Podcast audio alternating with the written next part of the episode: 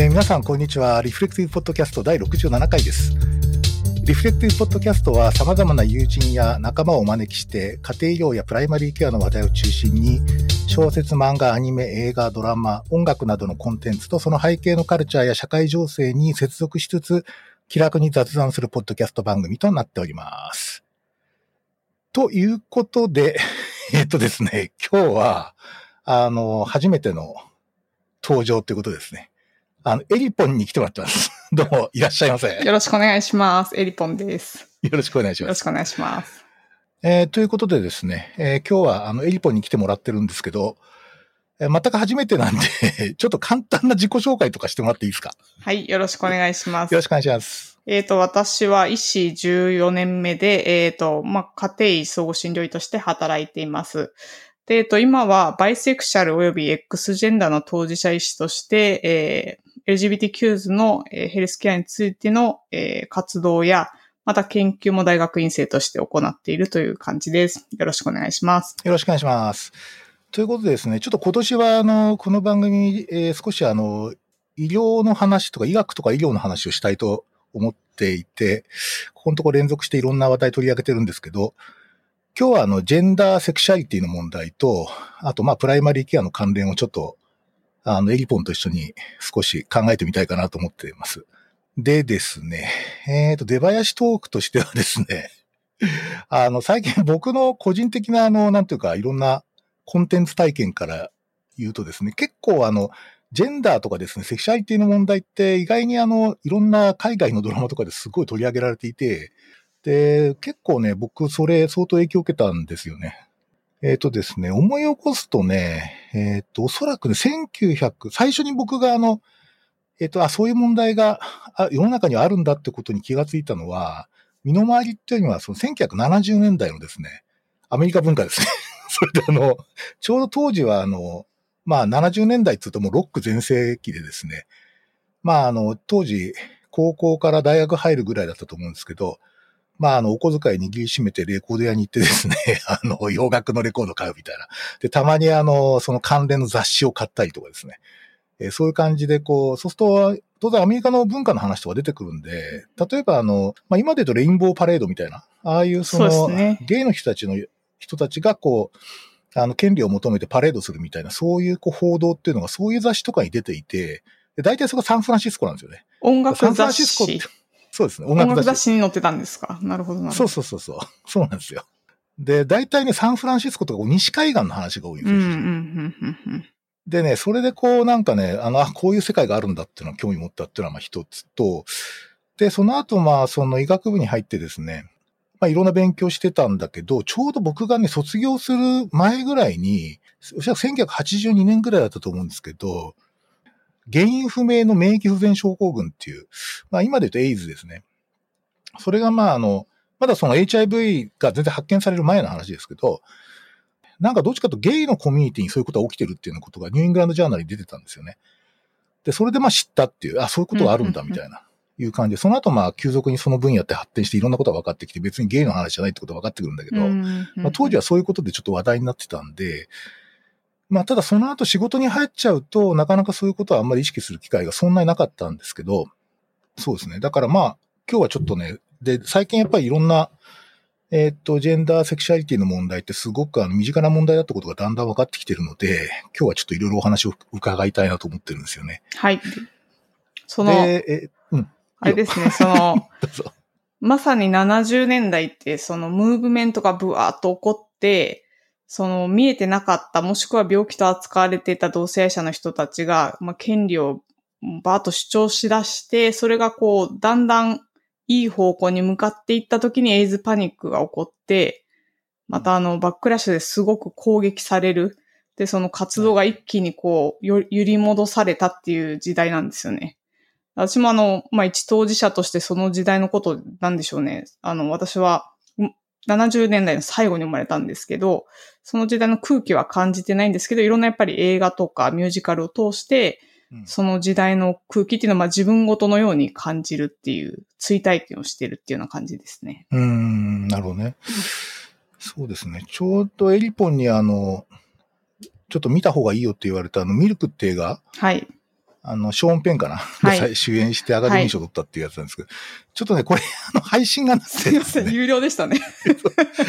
いや、てかあの、なんか DVD 借りないと見れあないみたいなあそうな。んですね。ああ、なるほど。そうなので、ちょっとあの、なんか見れなくてですね。ただまあ一応予告編とか見たのと、あとあの、えーっと、ドキュメンタリー映画で、あの、いわゆるこの、えーそのミルクの映画の、まあ、モデルになってるハービーミルクっていう、ハービーミルクっていう人の、まあ、なんていうかな、電、電気っていうか、こう、生涯を描いた、あのドキュメンタリーを見てですね、ちょっとかなり感動しましたけどね、非常に。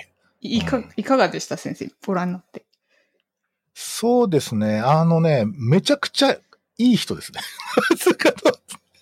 ハハーベイミルクってめちゃくちゃなんか人懐っこくて結構いい人で、うまあ、時々切れたりとかね、うん。いろいろあるんだけど、まあやっぱりその、まあ、しかもほら、選挙に出て3回ぐらい落ちてるのかな？はい。であの、4落ちます回目ぐらいでそうです、そうです。確か当選して、やっぱ公職に就くってでかいことだなってすごい思いましたね。うんなんか、それによってこうすごい発言権とかいろんなことがまあクローズアップされて、あと彼のそのなんとかある種市長もサポーターになってたわけですよね。うんうんだからあのあたりと、あとその保守保守層の、こうなんかいろんなバックラッシュ的なそういう動きとか、まあそれに対してこうさ、明るくこうそのゲイコミュニティの人たちがふ振る舞ってこう、たうんだ、あのなんかこういろいろ運動したりとかね、したりするってすごい感動したけど、まあちょっと結末がね、あまりに悲劇的なん。で、そうですね。はい。まあ結局その、まあある種その、まあ暗殺というかテテロというか、そういうのでまあ市長ともども殺害されてしまうわけなんですけど、まあなかなか、でもあの動きっていうのが結局今につながってんだろうなと思いますよね。はい。あの、私、その、ドキュメンタリー映画の方は見てなくてですね、あの、ミルクっていう、その、ハベミルクをモデルとした映画の方を見たんですけど、あれを見てすごくそのアメリカと日本の今の動きの起こり方の違いっていうのがものすごいよく分かって、あの、私、その LGBTQs 当事者の活動家としてやろうとしたときに、医師でカミングアウトしてるって人ほとんどいないんですよね、日本で。ああ、で、やっぱりその、カミングアウトした時に自分のキャリアがどうなるかわからないし、あの、先が見えないなと思っていて、まあ周りにロールモデルもいないっていう中で、まあいろいろ調べると、アメリカってもうめちゃくちゃカミングアウトしてる医者がいて、うんまあでっかいコミュニティがあって GLMA っていう団体なんですけど、でも、あの、医学教育のガイドラインとか、まあ書籍を出していたりとか、そういう、すごい土壌があるんですよね。うん。でなん、この差って何なんだろうと思った時に、ハーベミルクを見て、そのミルクの映画を見て、その、彼らはすごく叩かれる。人権を奪われそうになる歴史が何回も繰り返しあったから、団結してカミングアウトして権利を主張していかないと、もう生きていけないところまでこう追い詰められかかる。で、戦うっていうので、その、すごいアウトする文化っていう中で、あの、医療のことも発展してきた。で、一方で日本ってその、言わないことで生き抜く。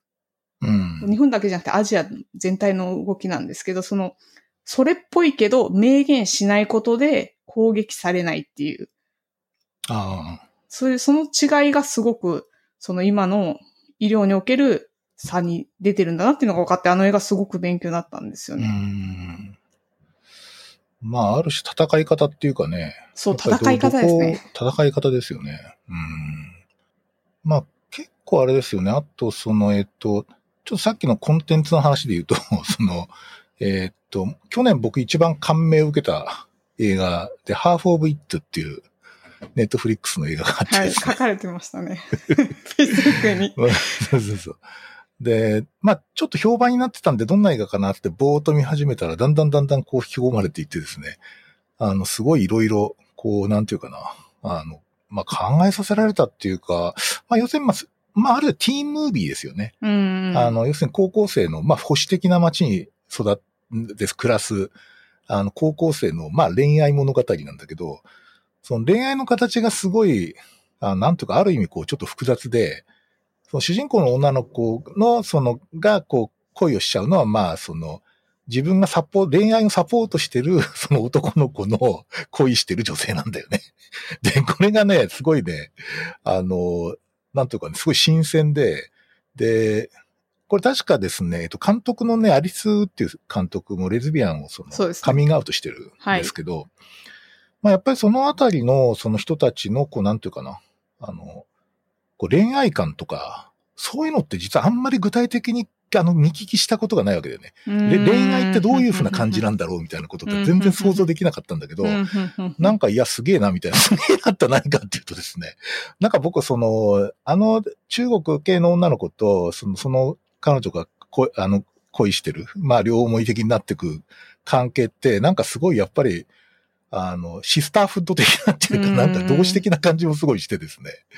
なんか独特のこう友情と恋愛のこう、なんつうかこう混じり合ったような、なんかすごいあんまりちょっと、あの、書きにくいような、描きにくいようなっていうか、ちょっと、あの、僕らあんまり日常的にふっとそういうことが実感できるようなことじゃないようなことって実は恋愛でも起きてんだなっていうか、そういう感情の動きとかすごい繊細に描かれていて、なんかめちゃくちゃ感動したんですよ。ああいう恋愛、具体的な恋愛の関係ってあんまり僕ね、見たことないんだよね。だからそそういう点でもすごい、なんか勉強っても感動したなうん。私あの、あの映画については、主人公の子はもう自分に近すぎて何も感じない。あの、親日のような、新鮮さは全くなくて、あの、なるほど。あ、そうだよな、みたいな。はい。あまあ、そんな感じよねっていう、懐かしいなぐらいな感じなんですよね。懐かしいなって感じ。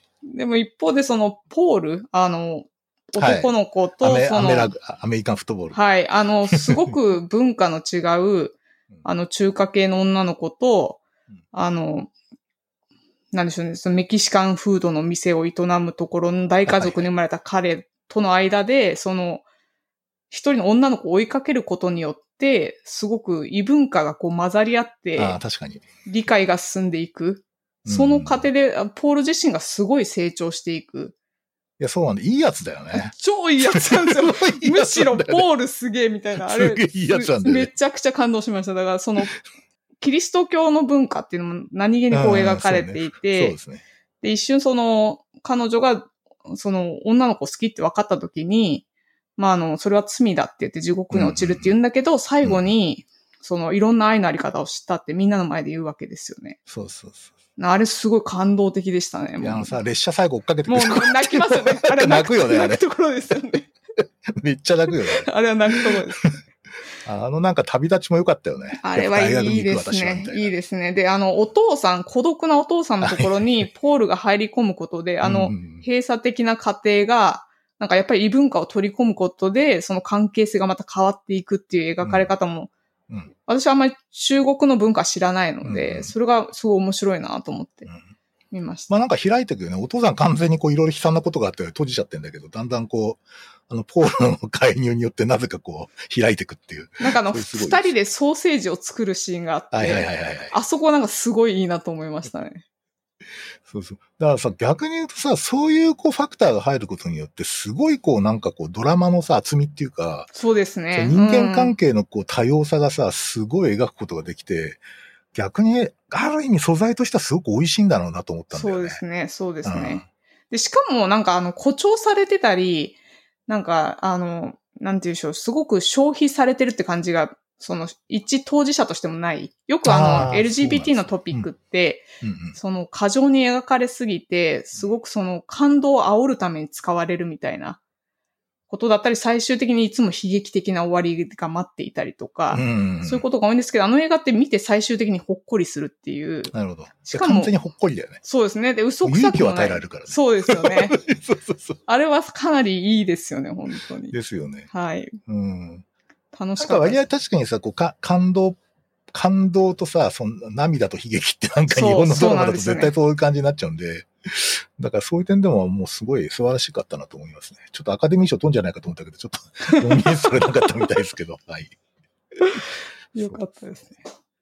でもね、最近だとね、日本だとむしろね、その、小、まあ子供向けっていうよりも、まあ実際には大きなお友達が見てんだけど、その、仮面ライダーとかにですね、結構ジェンダー、のこうグラデーションをちょっと意識してるようなキャラが出てくるんですよ、結構。それは全く知らない分野です。いや、知らないと思いますよ。いや、イーポンが知ってたらおかしいと思うけど。いや、ほんとね、ちょっと、お、この、どっちかなみたいな感じのとか。で、その、まあ、本人自身もそれをちょっと意識したい。あんまり明言してないんだけど、その子たちは。ただまあ、その、明らかにそういう、あの、なんていうか、キャラ作りっていうのも、その作ってるっていうのも自然にやれてるっていう子たちが結構出てきてて、非常に面白い展開にはなってるんですよね。うん。プリキュアとかも出てき、出てきまあ、す、プリキュア、あ、そうそうそうそう。いやプリキュアすごいですよ。熱いっすよね。かなり、コンセプリキプトが。ュアはね、すごいですよね。子供産んじゃうしね。という、なんかいろいろこうね、なんかね、すごい、プリキュアってめちゃくちゃ前衛的なんですすよ。教育的っていうか。なんかチャレンジングですよね。すごい。ただあれ、子供たちかなり勇気を得られる子はいるんじゃないかなと思いますね。なんかやっぱり、ある意味自由みたいですけどね。ああいう、あの、キッズアニメってすごくなんかちょっと、形式が逆にその、なんつうか、あの、いくつか入れちゃいけない項目があるわけじゃないですか。うんうんその、例えば直接的なセクシュアリティの問題とかあんまり入れないから、。うんうんうんまあ、だから逆にすごく自由に描けるってところがあるみたいですね。うん。さて、それでですね、前振りが一応、前振りっていうか、全工場が終わってですね。まあ、いくつかあと、エエリポンのお話をちょっとお聞きしたい、ちょっとコンテンツがあってですね。まあ、エリポン実は、あの、この領域に関して実はリサーチをしてるんだよね。はい、そうですうね。ん。でね、こうどんなこう、なんていうかな。まあ、話せる範囲でいいんですけど、はい。あの、どんなテーマ系に取り組もうとしてるのかみたいな話ですね。そのあたりをちょっと知りたいなと思っていて。はい。えっ、と、まあ私が今やってる研究はもう本当に、なんでしょうね。そのデータがないとなかなか動かせないからっていう研究が多くてですね。あの自分の学術的な興味、本当にこう、関心があるところまでまだ行ってないというところで、まだぐ、あの、学会発表した内容ではお話しできるので、えっと、一つは、あの、医学教育が日本でどれぐらい LGBT のトピックスを扱ってるか。というのを、あの、全医学部にアンケート形式で、えっ、と、し行ったって全いうの。医学部。はい、全医学い部で。いですすね。うんうん。で、えっと、2011年にアメリカとカナダで同じ研究がされていて、で、ニュージーランド、オーストラリアでも同じような質問紙を使って研究がされていて、で、それと同じものを日本語に翻訳してやったので、まあ、比較研究をしているっていう状況です。もうそれデータ集まってまして、今論文投稿中です。で、あとは、あと、医学部で LGBTQ に関する講義をやった前後でアンケート調査をして、その、二つあるんですけど、まあ、どれぐらいもともと知識があったか。で、それが授業後にどうなったかっていうのと、あとはその感想を集めて、それを質的研究をして、授業の中で一体何が得られたのかっていうのを、まあ、あの、モデルを使って質的に解析をする。で、これはまだあの、あんまり発表してないので言えないんですけど、うんうん。あとは共同研究でいくつかその病院に関する調査とかうん、ある特定の分野の医師に質問しの調査をするとかいうのが、あの、進んでいる状況です。まあ、全体のこの、まあ、データとかの詳しいところは、まあもちろん、その、今日、あの、お話しされなくても 大丈夫なんですけど、なんかこう、印象っていうか、まあ、インプレッションっていうか、なんか全体としてはやっぱりなんか、あの、教育内容的には少ないですかね？めちゃくちゃ少ないです。えっ、と、うんもうアメリカ、カナダが2011年で10年ぐらい前なんですけど、もうその時に比べて全然少ないです。うーん。アメリカ、カナダのそのプログラムっていうのはどういう、もう基礎的なそういうこう知識とかをで、あの、伝える感じの授業なんですかね？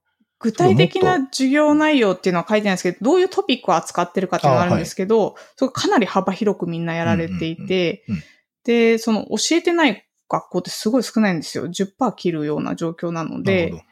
で、例えばあの、セクシャリティに関する問診で、あの、セクシャリティじゃない、えっ、と、性交渉に関する問診をするときに、その相手が男性か女性か、それとも両方かっていうのを、あの、言うように習ってますかっていう質問をしした、したりするんですけど、うんうんその、アメリカとカナダでは、ほぼ全学校がそういうふうに聞けって教えてるんですよね。なるほど。うんでそれはもう日本とは全然違いますね。うん。うん。なんで、あの、まあ、時間も少ない、教えてる学校数も少ない、内容も乏しい。うん。簡単に言うとそんな感じです。うん。そうか。ただまあ、理由ははっきりしていて、どうやって教えたらいいかわからない。で、日本語の資料がない。なんで、まあ今からかなっていう気がしてます。うーん。ちょっとあんま系統的に調べたことないんですけど、なんかスタンダードテキストブックみたいなやつってあるんですか？えっ、と、ああの外国とかには。スタンダードかどうかわかんないですけども、あの、AMC が、あの、LGBTQ に関するトピックの、えっ、と、カリキュラムガイドラインみたいなの出してて、おうほうほう。200ページぐらいある PDF で、あの、無料ダウンロードできるんですけど、まあ、それはこういう内容を教えましょうみたいのが、あの、網羅されてます。で、あとは、まあそこそうするとコミュニケーションだとか、その、えっと、まあ実際ジェンダースペシフィックなんかヘルスプロブレムみたいなやつとか、もう全、全範囲っていうか。全範囲です。ねあの、すものすごい量です。あで、あの、そそれだし、えっ、と、アメリカの家庭医の学会でも、あの、レジデンシのための、あの、カリキュラムガイドラインが出ているので、あ、うんうん。その具体的に何をしなきゃいけないかは明確に結構示されてますね。なるほど。なんか、例えば、北米圏とかヨーロッパ圏以外のところとかの情報とかあります？えっ、と、それがですね、だから、あの、オーストラリア、ニュージーランドは出てて、日本よりもやっぱり状況はいい、進んでるんですけど、アジアは全然ないんですよ。あの、英語で入る。資料、資料がない。えっ、と、そうですね。英語で手に入るものがないので、どれぐらい教えられてるかがあんまりわからないああ、そうなんですね。という状況ですね。うん。で、またその、同じだと思うんですよね。アジアでも、そのトピックを扱うこと自体が、なんて言うんでしょう。スタンダードなこととされてないというところがあるのかなっていうのでここから多分出てくるんじゃない台湾なんかはもう同性婚が認められたのまあ、そうでで、すよね。これからそういうものが出てくるんじゃないかなっていうふうに思ってます。うん。で、その、教育分野だけじゃなくて、もう LGBTQ のその医療関係の論文ってもうほぼアメリカなんですよ。ああ、本当に、ほとんどアメリカですねだからそれをちょっともっとアジア発信のものは増えていかないかなっていうふうに思ってうます。ん。やっぱあれですかね。北米がその、まあ、ムーブメントっていうか、アクティビズム的にもすごく進んでるっていうか、そうですね先を行ってるってところがあるんでしょうね。はいで、唯一例外は南アフリカ。南アフリカの論文はなんか散見しますね。ええ面白い。うーん。同性婚も世界で5番目なんですよ。早いんです。おー。おそうなんですね。はい。あの、認められたのが。か。でもなんかアジアも、なんていうか、台湾とか本当そうだし、僕個人的には香港とかすごい興味ありますけど、香港どうなっちゃうかわかんないけど、そう、香港とか、なんかアジアのそういうなんかあれですよね、LGBTQs のリサーチコミュニティみたいなやつ、そうですねおそらく。まだないんでしょうね。そうですね。日本も本当に最近数年なので、数年なので。ではい。うんなんで、ちょっと繋がれたらいいですよね。ねえ僕とかやっぱりなんか医療ってすごい、このイシューに関しては、ある意味ちょっと、まあ、特権的っていうか、すごくアプローチ逆にしやすいと思ってるんですよね、すごく。やっぱり健康の問題とか人権の問題とかアドボカシーの問題一番センシティブに考えてるとこなので、はい。だから医療者側がなんかそちらの、その、なんかこう動きをね、作れるんじゃないかっていうふうになんとなく思ったりもしてるんですよね。さっきのその問診とかのスタンダード化とかは、すごくはそれだけでかなり僕カルチャーのインパクトあると思いますうんよね。うん、そうですね。うん。あの、実際私も講演するときに、その、医療従事者って、その、プロフェッショナリズムに訴えかけることができるのでうん、困ってる患者さんがいるんだったら動こうよって言えるんですけど、一般市民に向けた講演ってやったことないんですけど、なるほど。その前提が共有できないじゃないですか。うんうんうんだからより難しいだろうなっていうふうに思いますね。そうですね。だ逆にまあ、だからあれだよね、こう医者はそういうこと聞くんだ、みたいな感じで、うん。あ、そういうふうに聞くんだ、みたいな感じっていうのが一つ出てくるといいかもしれない。英国のその気候変動に取り組んでる GP のグループが、その、患者さんに何をアプローチできるかって言ったら、なるだけガソリン車に乗らず徒歩で行きましょうみたいな感じのことを言ってるんですよね。先生、あの、エッセイで書かれてましたね。そうそうそうそうそう。であれすごい面白いなと思って。だから結構他の人に語りかける仕事なんだよね。意外にこう、うん一般の人と喋る機会ってすごく多くて、医者ってなるほど、実は。なるほど。だからそういう点でもなんかね、メッセージをね、ある意味出せる立場にあるっていうふうに、そのマスメディアじゃなくて本当個別にメッセージが出せるんだって言っていて、なるほどなーとかって思いましたけどね。それ、うんそっちの発想なかったですね。うん。なるほど、なるほど。毎日いろんな人会ってるからね。本本当に。これほど人と会う仕事そんなにないんで、しかもなんか結構ふ、あの、結構深い話もできるっていうか、でそうしちゃうしね。どうしても。うんうん。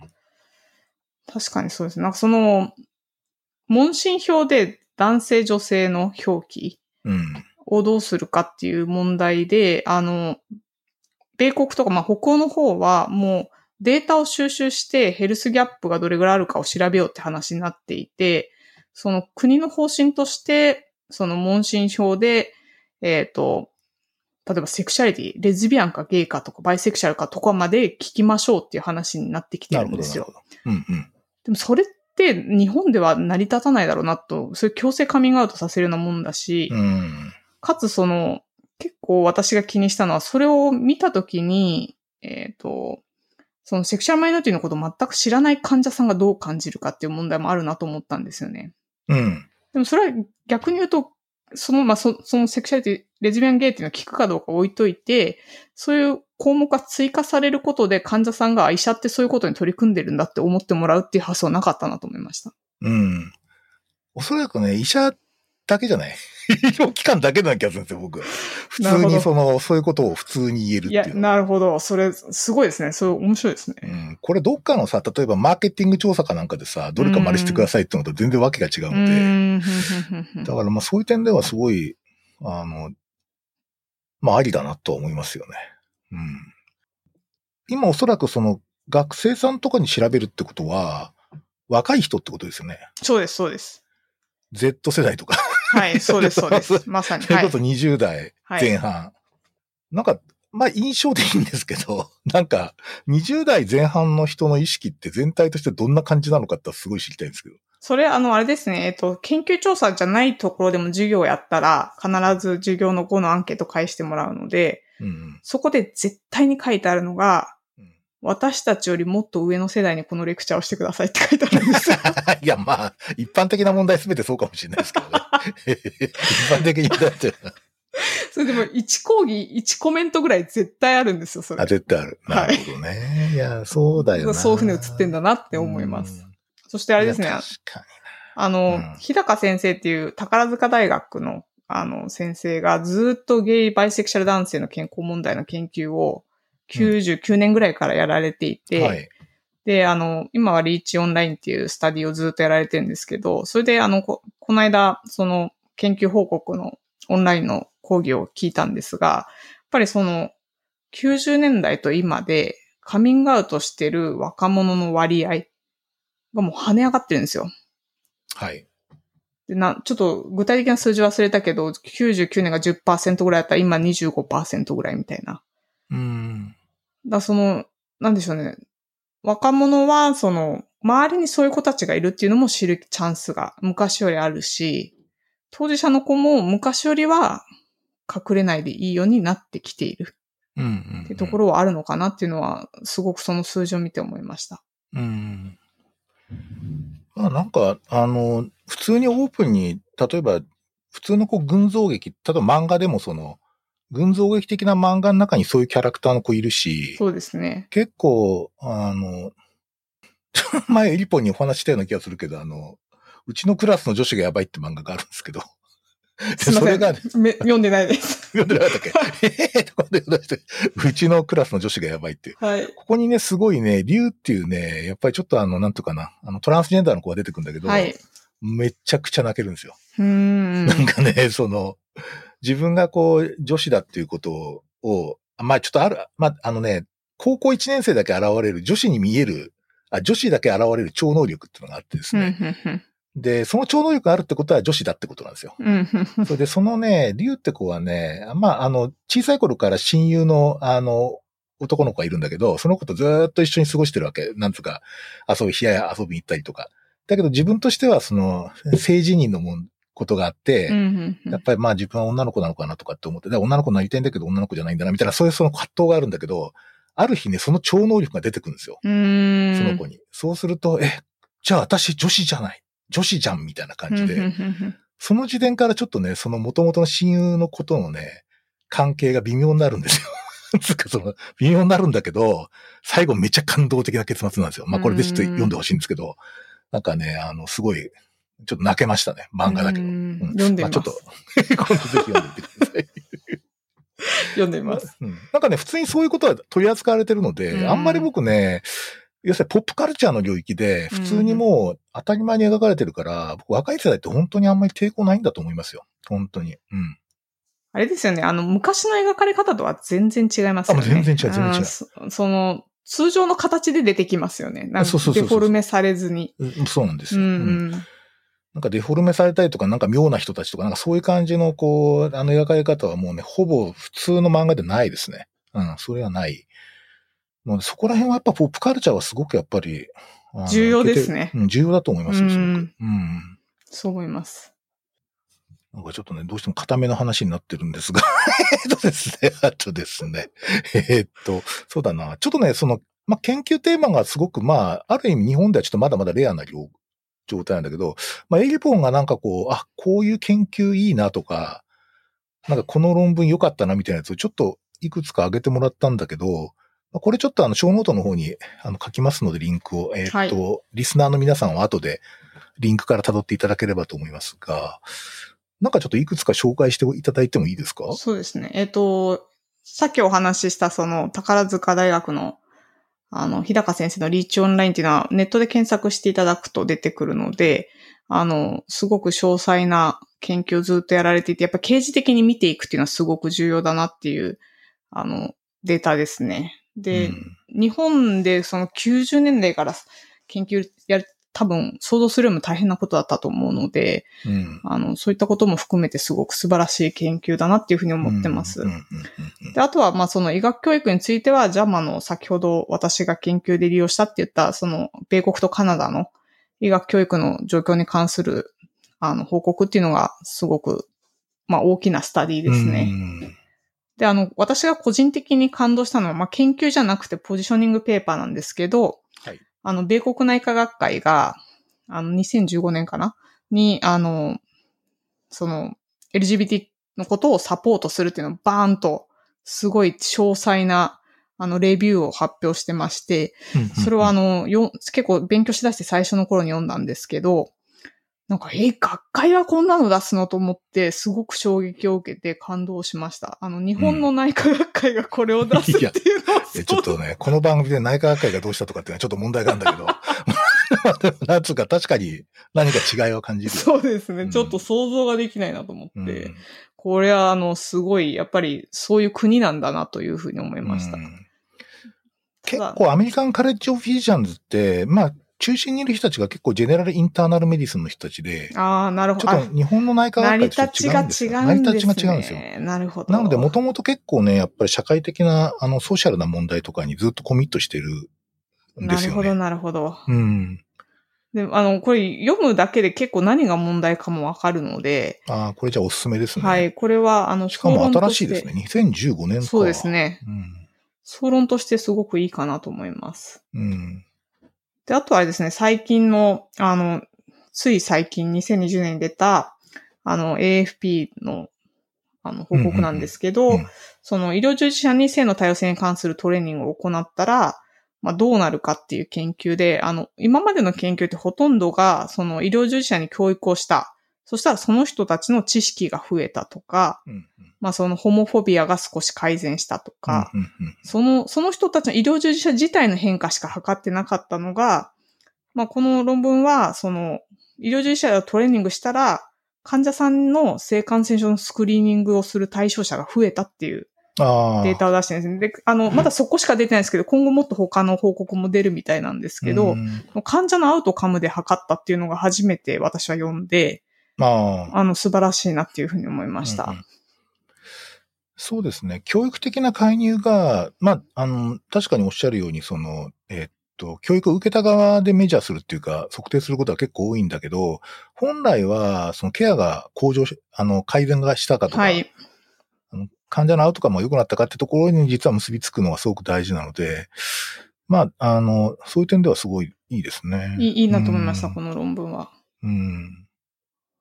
あとあれですね、あの、ここには挙げてないんですけど、あの、個人的にすごい面白いなと思ったのが、その患者側に、えっ、ー、と、自分の主治医がゲイもしくは、えっ、ー、と、レズビアンと知ったら、どうするか、うんうん、まあ、医者を変えるかっていうので、何年ちょっと、いつだったか忘れてアメリカでやっぱり調査されてて、3割ぐらいが変えるって言ってるんですよね。あ、アメリカで？はい。ああ、そうですか。で、それは結構、あの、面白い。自分はちょっとゲットは思ったんですけど、そっちの視点も面白いなと思ったスタディでした。うん、相当要因が複雑でしょうね。そうですね。普通にあの、キリスト教至上主義者とかそういうわけじゃないと思いますよ。はい、おそらくなんか複雑な要因があるんだと思うけど。例のほら、あの、えっ、と、ハー、ハハービーミルクはい。さんのドキュメンタリー見てると、彼がすごい反対したのはなんか教師、教師。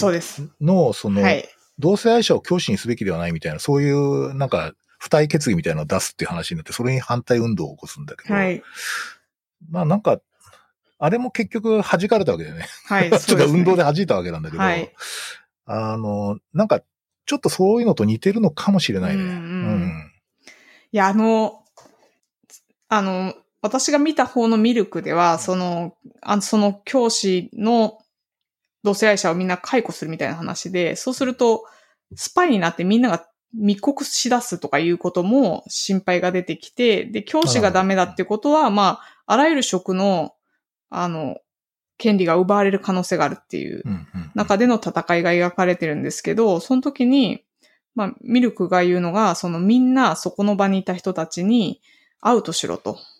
で、親、兄弟、友達どれだけ知ってるかって言って、でこれは本当に、もうこれが通ってしまったら自分たちの生活は終わるから、もう今全員、知り合い全員に電話しろって言うんですよ、ね。あああ、あの、それ、あの、ドキュメンタリーの方でも出てました。りました。あの、カムアウトしろっていう。そう、あれ、あれがかなり私衝撃で、す、もうなんかすごいな。でも、もうそこまでして戦わないと、うん。どうにもならないっていうことの凄さ。で、日本でそんな状況ではなかったんじゃないかなと思うんですよね。なるほど。だからやっぱりその叩かれ方も違う。あの、真っ向からそういう法律とかで縛ろうとしてくるから、うん。日本ってもっとなんかじ、じわじわ村八分系っていうか、ちょっとその弾かれ方も違うなっていうのがすごく印象的でしたね。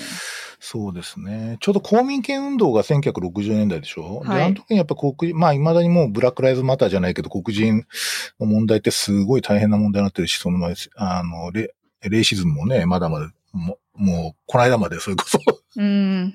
そういうふうな状況になってたし、まあ、この問題って実はそれよりもちょっと後に出てきてるんだよね。そうですね。うんそうですね。うん。だからやっぱり、あの、なんかもう構造的なこういろんな差別の問題とか、そのへ、あの、バイアスの問題とかと全部絡んでるから、まあ日本のバイアス構造と、だなんか一本が前言ってた、そのなんか、やっぱかなり文化はい。そのいろんな、まあそれこそ政治だとか、そういったこととすごい関連してるっていうようなことを、まあ言ってたけど、やっぱり日本独自性があるとしたらそこだろうね。そうですね。なんかね。うん。なんで、その、私がすごい自由に今、こういうアクションを起こしたいとかいうの全部置いといて、すごい知識をたくさんつけることができたなら、そういう文化的なことによる、その医者の行動の違いみたいのを LGBT を題材にして、やりたいっていうのが本当なんですよね。その研究として。うん。まあ、そこまでちょっと行きつけるかわかんないんですけど、そのすごくわかりやすいトピックだと思うんですよ。医者の中で、うん。あの、本来はみんなにいい医療を提供したいと思ってるはずの人たちが、そうじゃない行動を起こしてしまう。うんうんうんうんうんで、その背景に何があるのかっていうのをすごく知りたいなと思って、その構造を見ることができたら、それって LGBT のことだけじゃなくて他のトピックでもきっと同じような構造なんじゃないかなと思うので、それはきっとアメリカとは日本は違う。うん。でそこにすごい興味があります。ああ、それすごいあれですね。なんか、深いっていうか、なんかこう、個人の部分と、まあ、いろんなこう、なんていうか、あの、役割とかペルソナの部分と、本人の生育史と、それこそ制度的なもの全部絡んでくるから、なんか、めちゃくちゃ追求のしがいがありそうですね。つまり、なんとか、ある種のこう、なんとか、自分では分かってるけど、差別的な、差別的なっていうかな、こう、何らかのその、線引きとかをなんかしたりとか、あの、特殊な価値判断をしてしまうとかっていうのは、一体どこから来てるのかみたいなことですよね。そうですね。そこにすっごい興味があるんですよ。あの、私はたまたま当事者なので、このことについては自分は気づくんですけど、うん。きっと他のことで同じように自分もそういう構造に陥ることってあると思うんですよね。うんうんうん。でもそこをどうしたらじゃあ、その、例えば教育とかで克服できるのかっていうことも知りたいから、うんその、そこに起こってるシステムというか何がどう作用してどうなってるのかっていうのを知りたいなと思いますね。うんまあ日本だと、やっぱりなんかさ、エイジズムってあるじゃない。はい。その、俺もエイジズムのだんだん餌食になりそうな感じがなんかしてるんだけど。いや、なんか、そう、なんかやっぱりほらあの、あれはそれこそさ、その、行動としてはさ、そのエイジズム的な行動はしてないとしても、ん。なんかだけど本当は違うと思ってんだよな、みたいな人って結構いるはずなんですよね、絶対。で、だけど逆に、だけど自分は、あの、クオリティとしては、ちゃんとやれてるっていう、うんそこ、そこのコントロールがむしろできてる人っていうのに興味あるね、僕は。なるほど、なるほど。うん。その自分の思想とそう。意思としての行動をちゃんと線引きできてるってことですそうね。そうそうそう。ううんそれ結構僕必要だと思ってて、うんあの、まあね、うんメタ認知する人はみんながみんなその、なんていうかな、あの、同じようなこう価値観でいる必要はないと思ってるんだけど。そうですね、そうですね。ただプロフェッショナルの行動として、やっぱりちゃんとクオリティはあるよっていうことを、やれてる理由っていうのにむしろちょっと、ちょっとこう、なんとか、あの、なぜバイアスがかかるのかではなくて、うんうんうんうんそのなバイアスがあるんだけどどうしてできてるのかっていうところにも、うん結構興味ありますね。うん。でも、エイジズムとかは本当に僕、それこそこの20年ぐらいでだいぶ変わったと思うけど、20年前とか本当にあの結構ありましたよ。あの、普通に、あの、平気で言 う人結構いたんで、こう、それはこの人にここまでやる必要あるのかとか、あ、医療者の中でです医か療者の中で。ううんん。だけどなんかね、あの、結局その、うんとヒドゥンカリキュラムとして、その実際はそう思って、まあ表ではそうやってるけど、実際はこう、そうじゃないふうに思ってんじゃないってことがポロッポロ出たりするわけですよね。うんそれに結構医学生って影響されていて、うん。要するにその、あの表面的にこう語られる内容じゃなくて、その時々ポロッと出てくる本音みたいなやつが、実はすごい影響を与えてるんだって研究もあったりするんですよね。ヒドゥンカリキュラムの影響力って。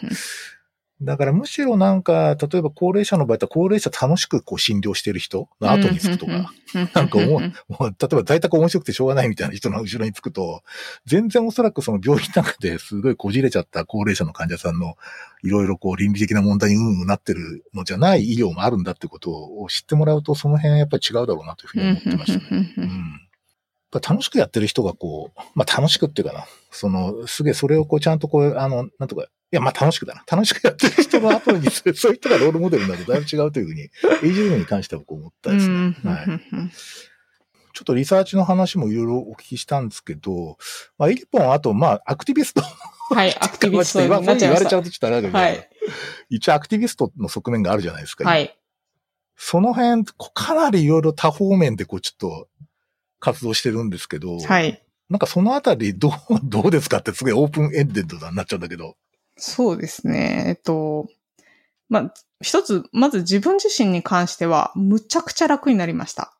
うんあの、やっぱり、その、カミングアウトしないで生活してた時って、いつもちょっとずつ嘘つくようなところがあったので、うん。あの、私はすごく、なんでしょう、本音と建前の使い分けが得意じゃないタイプなので、あの、それは知らないうちにめちゃくちゃこう自分の中で溜まってたんだなっていうことを今気づいてるっていう感じですね。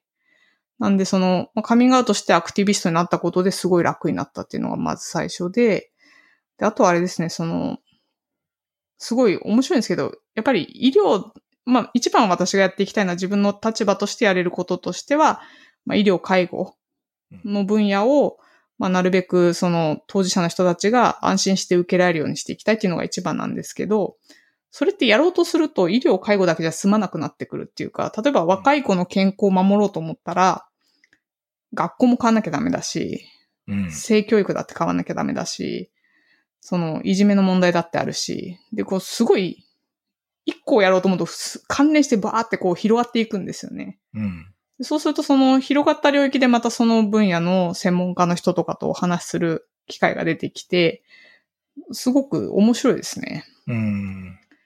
でやっぱりその、例えば法法律のことってあんまり考えたことなかったんですけど、うんあの、さっきのアメリカの動きほど、まあ日本は激しく攻撃されることはないけれど、やっぱり不便なことってたくさんあって、うん、そうするとやっぱり法も変えていかなきゃいけないんじゃないかっていうところにもつながっていきますし、その、すごくいろんなことを勉強しなきゃいけなくなって、それがすごい楽しいです。うん。うん。なんか領域横断的っていうかもうすごい他の領域と接続しちゃうんですね。そう、そうですね。それは面白いですよね。はい。で、あとはその確実に今、ちょっとずつ動いてる感じもするので、うん。私がこう始めようって思った時ってなんかもう本当暗中模索で、うん。どうなっていくのかも全然わかんなかったけど、なんか気づけば一緒にやってる人たちも増えてるし、実際、あの、いろんな学会から、例えば、シンポジストでお呼びいただいたりとか、うん。そういう形で、その、知りたい人たちが増えてるっていうのを目に見えて、こう感じ取れるので、うん。それはすごくやりや、やりがいがありますね。うん。面白いね。こう、例えばこの仲間っていうか、その、まあ、シスターフッド的なっていうか、なんかそういうこう、同志的な人って、なんか、なんとなくく出てくるの？出てくるっていうか、なんか、出てくるっていうか、なんか行くといるわ、みたいな。ちょっと面白いです。あの、いろんな形ですね。えっと、やっぱり自分にとってはそのオープンにしたことで、うん興味がある人がまず私のところの講演に聞きに来て、で、まあ、寝踏みを多分されますよね。この人大丈夫かなって言って。うんうんそれで大丈夫だと思ったら話しかけてきて、で、あの、まあ、そのやりとりする中で、あの、自分もそういう活動していきたいって思ってるとかお話してくださってみたいな感じで広がっていきますね。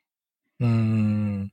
あ、そっか。じゃあ、なんかでもやっぱあれなんだ。最初はなんかちょっと、どういうこと言う人なんだろうみたいな、あかなりこう。警戒をこう、慎重に見極めるみたいな感じがあるんですかね、やっぱ。エジソンの話聞きながら。私自身がそう感じてるっていうか、私はそうしてますね。誰かと繋がろうと思った時に、まあ活動家の中にもいろんな人がいるから、うん、まあ自分が反り合う人の方がいいじゃないですか。まあそうだよね。あと方針とか。うんうんそれはちょっとこう、見てどれぐらいの距離感でタグを組んでいくかっていうのはちょっと考えながらやってますね。ああ、なんかもうほぼだんだんプロになってきてますね。その辺がこうなんか、節操な、もうどの分野でも節操なく繋がるとちょっと大変なことになったりするんです。そうですね。ただ一方で、その、なんでしょう。だから昔よりずる賢くなりました。ああ、まあ戦略的と言ったそう方がそいうそうそうそうそう。そうですね。あの、例えば、Facebook っていうツール一つとってもうん、何を書いてどう使うかって考えるようになっちゃったので、あの、なんでしょうね。やっぱり私の役割は当事者として立つことなんですよね。今のところは。うんあんまりいないから、それやってる人が。うんうんだからそ、その、その力を一番最大限に使うやり方ってなんだろうっていつも考えながらやって。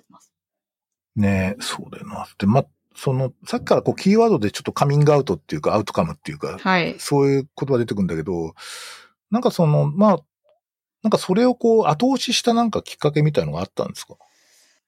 カミングアウトした後、あれですね。やっぱ研究を始めたことですね。あはい。あの、研究を始めたのも自分が決めたというよりは、あの、私の教室の教授が、あ、うんうんうん。あの、ちょうど藤沼、あの、親分から、親分ね。親分から。親分から、あの、家族図の書く演習をこう。提案いただいたときに、あの、それを、そのうちの教授が知って、で、あの、ボスは私の、私のセクシャリティを知っていたので、うん。その演習をするけど、あの、大丈夫かって心配して声をかけてくださったんですよ。うんうんうんその、どこまで話せるかとか、その、自主に一緒にやって大丈夫かっていう声をかけてくださって、その会話の中で、あの、研究テーマを LGBT のことを扱ってもいいんだよって、先生の方から言われて、ああ、いいですね。で、研究テーマちょっと悩んでたので、その時期。え、うん LGBT やるとかってあんのみたいなところからスタートしたんですよね。うんうん。で、その私の性質として、そのトピックを扱いながら、自分は当事者じゃないって顔してやっていくのは多分無理だなと思って、なるほど。そこの使い分けはちょっともう自分には不可能だと思って、もうそれをきっかけにだんだん行っていったっていう形ですね。いや、なんかポップカルチャーでもやっぱりそういうことがきちっと出せる人って当事者の人多いよねうん。カミングアウトしてる人多いし。まあそういう点でもすごい、逆に言うと研究者コミュニティ入りやすいんじゃないですかね。むしろ。そういう方が。そうですね。まあ、うん。あの、伝えやすいですよね。なんでやってるかっていうの。うんまあ、ただだからといって全員がカミングアウトする必要は全然ないと思うんですけど、うん自分はしたことでやっぱりやりやすいなとは思いますね。うん。今具体的にはやっぱ講演が多いんですかね。講演とかとパネルディスカッ。ションに参加とか。シンポジストと、あとは、あの、文章書きですね。いろいろ原稿あはいかなりでね、書いてるよね。あはい。で、あと、教科書も出せそうなので、うん。うんそういう原稿を書く仕事が結構多いです。うんこれさ、その、えっ、と、エリポンが、あの、カミングアウトしてから、どのくらい経つんだっけ？今までで。2年ぐらい？2年ぐらい。?2 年短いですごいスピードだよね。ですよね。本当に仕事内容変わりました。マジで。2年でちょっとなんか加速し続け し続けてるす感じごいですよね。自分でもびっくりしました。なんか、あの、ケアネット TV の撮影してるとき何やってんだろうってちょっと思いました。これ私の仕事だっけって思いながら。いもうなんか歴史的使命って感じだよね。なんかそれ。や、でも面白いです、すごく。うん。はい。結構やっぱあれですか、その医学的な話をするときに、こう、レスっていうのはやっぱり、レスして初めてこう、つながる人多いよね、きっと。レそうですね。なんかレスポンスもらって。はい、そう、それはすごくあります。あの、講演の時に、例えば、医学生さんの方からも、こう、メールを、いメールアドレスいつも言ってるんですよ。困ったことあったら連絡してて。うんうんで、つながって、まあ、将来その LGBT のことやりたいって相談を受けてお話しするとかいう機会も出てきてるので、ええそうなんだよね。すごい。で、あとはその、一病院にこうバーンと講演に行くと、その中には必ずその、当事者であっても当事者じゃなくても LGBT のトピック前から興味あった人って言いますので、うん。そことこう繋がったりして、うん、どんどん輪が広がっていくような感じですね。うん。なんか、地域医療の中でなんかちょっとこう、僕はどっちかとフィールドが地域医療なので、その地域医療の中でなんかこういうことが課題なんじゃないかみたいなことは、イリポンからなんかあります？めちゃくちゃいっぱいありますね。あの、あの、そもそもその、通常のクリニックに、うんえっ、と、受診するときに、例えば、まあ、性感染症のことで心配があるとしますよね。うんうん。で、それをやっぱりい、すごく言いにくい。ああ、で、それで、あの、だその、地域医療の関連じゃなくても、あの、当事者の人が私名前出して活動してるので、たまにうちの病院に連絡くださるんですよ。ああ、そうなんですね。うん。そうすると紹介先がない。ああ、なるほど。専門家にしあの紹介が必要な時に。うんうん。だからその、まあ、プライマリーケアの現場だけじゃなくて、やっぱりそこからこうコンサルトできる、安心してコンサルトできる場がないと、うーん。やっぱちょっと送るとき怖いなと思っちゃいますね。うんそこですごく傷つく体験したら大大変だなと思って。うんこうなんか LGBTQ コンシャスみたいな、そういうこう、スタイルって確かなんか、エリポンが前カナダで見たって言ってたよね。ああ、そうですね。あの、ど何でしたっけ、それ？その、私はカナダにプライマリーケアの、えっ、と、SDH の取り組みの、えっ、と、視察に1週間行ったんですけど、うん。えーその時に、トロントですねうん。で、そこで、あの、まあ、その LGBTQ の活動も少し、なんかヒントをもらえたらいいなと思って参加したんですけあど、、それがメインじゃなかったのね。全然メインじゃないんですよ。のね。うん。全然メインじゃないんですけど、その SDH の話の時に、まあその先住民の人と、あとドラッグユーザーの人と LGBTQ の人って必ずその、その3、3つのカテゴリーが出てくるんですよね。なるほど。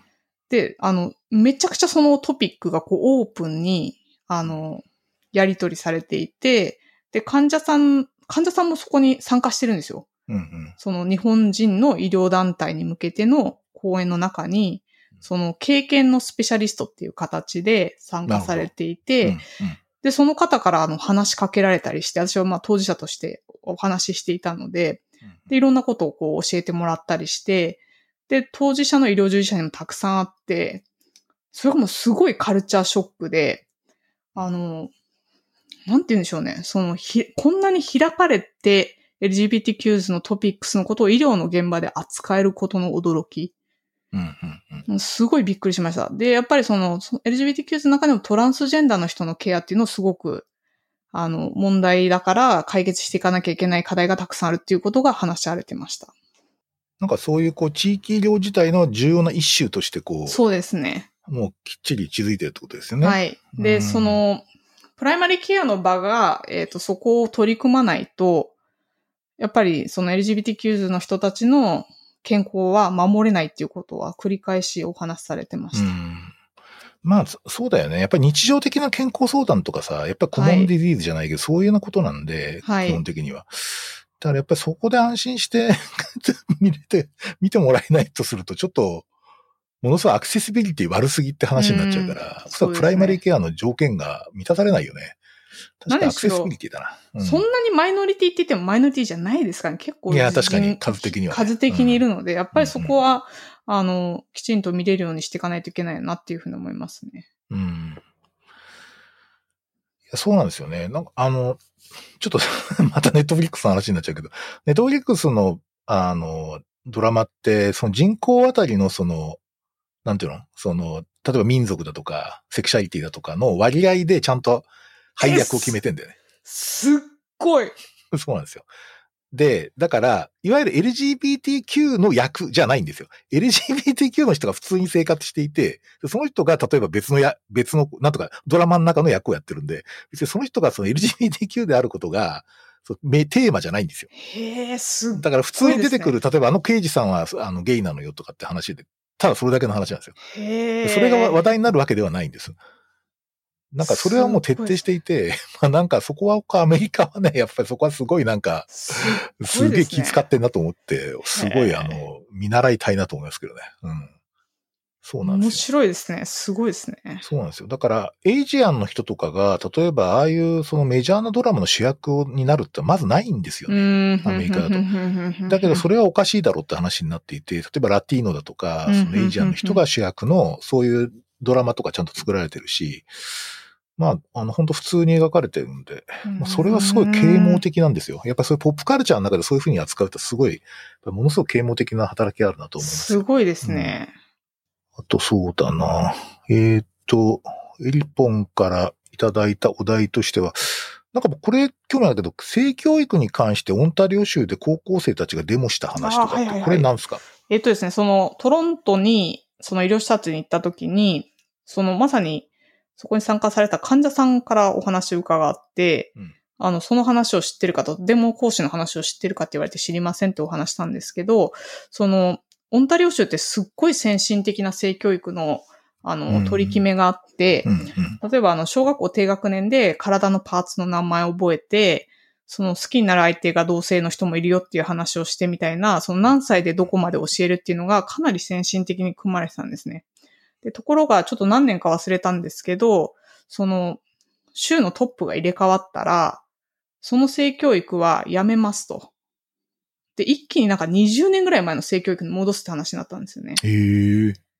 で、あの、まあ、その先進的な性教育に変わっていくときに、例えばキリスト教とかイスラム教の人たちからすごいボイコット運動あったらしいんですけど、うんうんまあ、それでもそれを通してきたっていう歴史があって、で、それがこう一気に戻されるってなったときに、その高校生たちが、あの、私たちに正しい知識を教えろって言って、あの、学校休んでデモをやったらしいんですよね。なるほど。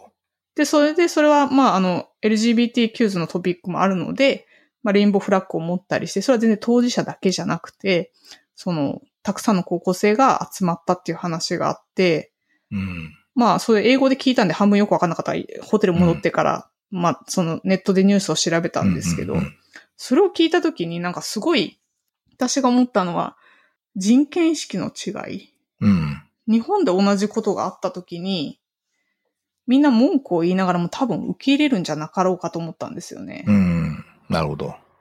で、その私は、そのすごくここっちの日本で抑圧された状態でカナダの医療視察に行って、LGBTQ のトピックがすごいオープンにさ話されてて、それにもショックを受けて、その話を聞いてもっとショックを受けて、なんかその、なんて言うんでしょうね。その、カナダの視察に行く前は、講演をやるたんびに申し訳ない気持ちになってたんですよ。自分の関わってるトピックを、私は何者でもないのに、単なる当事者、医師っていうだけで、こんな風にお話をさせてもらって、うん。なんかすごい、なんか、なんていう情けない気持ちになって。ちょっとネガティブです。すごいネガティブだったんですよ。で、なんかその、ん何なんだろう自分がやってることはみたいな気持ちになっちゃってたんですけど、そのカナダでのいろんなものにさらされた後、全然その気持ちなくなったんですよね。ああ。っていうか当たり前のことじゃないっていうふうに思うようになって、うんうんうんその LGBTQ の人たちの、まあ、ケアをちゃんとしましょうって当然のことだし、うん。それを当事者が言って何が悪いんだっていうふうに切り替わったんですよね。うんうんうん。だその、それでそういう自分の中の変化を感じたときに、その、自分たちの権利は自分たちで守っていいっていう当たり前のことなんですけど、うんうんそれがすごくなかったなっていうことに気づいたんですよね。うん。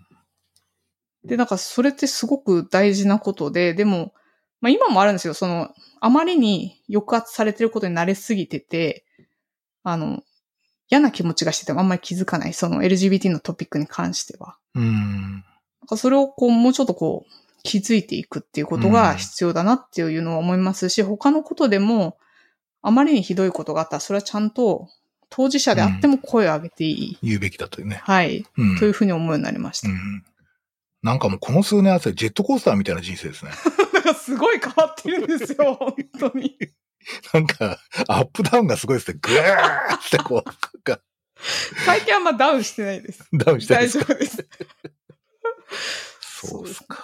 はい。やっぱりなんか僕はなんかそういう、こういう問題ってやっぱり僕最近もうリベラルとかまあ言うの嫌で、プログレッシブって言ってるんうん、あ、そうですね。あ、先生あの、ふ親分、親分。ですよ。いやもうやもうあのおすすめの政治の本読みました。ああ、そうですか。すっごい面白かったです。はい。うんなんかそ、そういう方がいいなって、なんか僕、進歩的って結構馬鹿にされたりする、あの、僕らより前の世代とか、なんか進歩的と何言ってんだみたいな話になってるんだけど、実はその気候変動も含めて、うん。やっぱプログレッシブってすごい大事だなと思ってるんですよね。はまあ、おそらくだから一種としてそういうこう LGBTQ ズとかね、あと、あの、普通にこうあのエスニックの問題とか、あと気候変動とか全部なんか一回だなと思ってて、そのう辺、んどの一種取り上げるかによってこう、プログレッシブがどう決まるかっていう気もしてて、なんかちょっとすごい注目してる領域なんですよね、僕この領域。うん。あと、ポップカルチャーでの描き方が、描かれ方が僕すごい好きなんで、うんまたそれも追っかけていこうと思っています。はい。いやーあ、もう1時間になったので、そろそろお別れなんですが、はい。最後にエリポンからなんかどうですか？メッセージとかありますか？結構ね、この番組ね、おそらくね、えっ、と、累計で言うと、1年ぐらい経つと800人ぐらい聞いてるんですよ。うんうんうんううんん。何か、ありますか？メッセージ。そうですね。あの何でもいいで、すよ。まあ、LGBTQ のトピック、セクシャリティのことって、あの、もしかすると、皆さん一人一人に関係ない話として映ってるかもしれないんですけど、学ぶと自分の性についても考える機会になるんですよね。うんうんで、そうすると、あの、私が抑圧されていたと気づいたように、あの、やっぱり性っていうジェンダーもそうですけど、その軸で誰しもが何らかの抑圧を受けていると私は思っていて、あの、そこを一回こう考えると、少し自由になって楽になれるところがあるんじゃないかなと思うので、まあ、あの、その、誰かの困ってる問題を学ぶというよりは、あの、自分自身も含めてセクシャリティ、性のことを考えるっていうスタンスで、ちょっと、あの、学んでいただけると面白いかなと思います。うんなんかまさに解放って感じですね。そうですね。そうあです。のいやいやあの自己解放みたいな感じ。はい。うん。いやーもう今日ちょっとすごい勉強になりました。ありがとうございます。ありがとうございま。ますたあの、ちょっとなんか機会があったらぜひ、はいいらしてください。はい、ありがとうございました。